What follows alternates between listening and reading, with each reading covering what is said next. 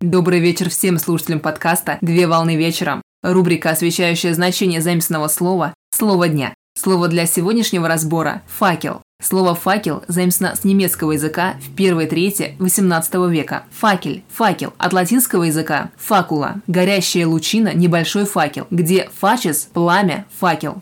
Факел – это вид светильника, который способен обеспечить продолжительный интенсивный свет на открытом воздухе во время любой погоды. Факел представляет собой переносной светильник на рукоятке, как правило, в виде палки, обмотанной с одного конца просмоленной паклей, которая служит для освещения или зажигания чего-либо. Наиболее распространенная цель применения факела – это иллюминация пространства, по подобию современных фонарей. Изначально считалось, что простейшая форма факела состоит из пучка бересты, пучка лучин из смолистых пород деревьев, связки соломы или других аналогичных материалов. Но с усовершенствованием технологии изготовления факела стали применяться различные сорта воска, которые играли роль факельного остова. В древности факел использовался для освещения помещений во время различных празднеств. Так, например, в честь Гефеста и Прометея, бог, подаривший людям огонь, афиняне устраивали ритуальное состязание. Лампадодромия – это бег с горящим факелом. Так, из нескольких факелоносцев могли образовываться целые команды.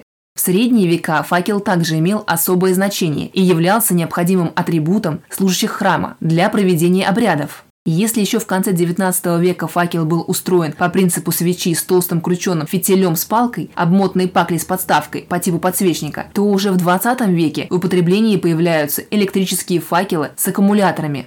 В эмблематике факел представляет собой символ, который использовали на изображениях для обозначения света, как источника просвещения.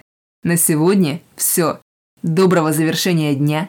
Совмещай приятное с полезным. Данный материал подготовлен на основании информации из открытых источников сети интернет с использованием интернет-словаря иностранных слов.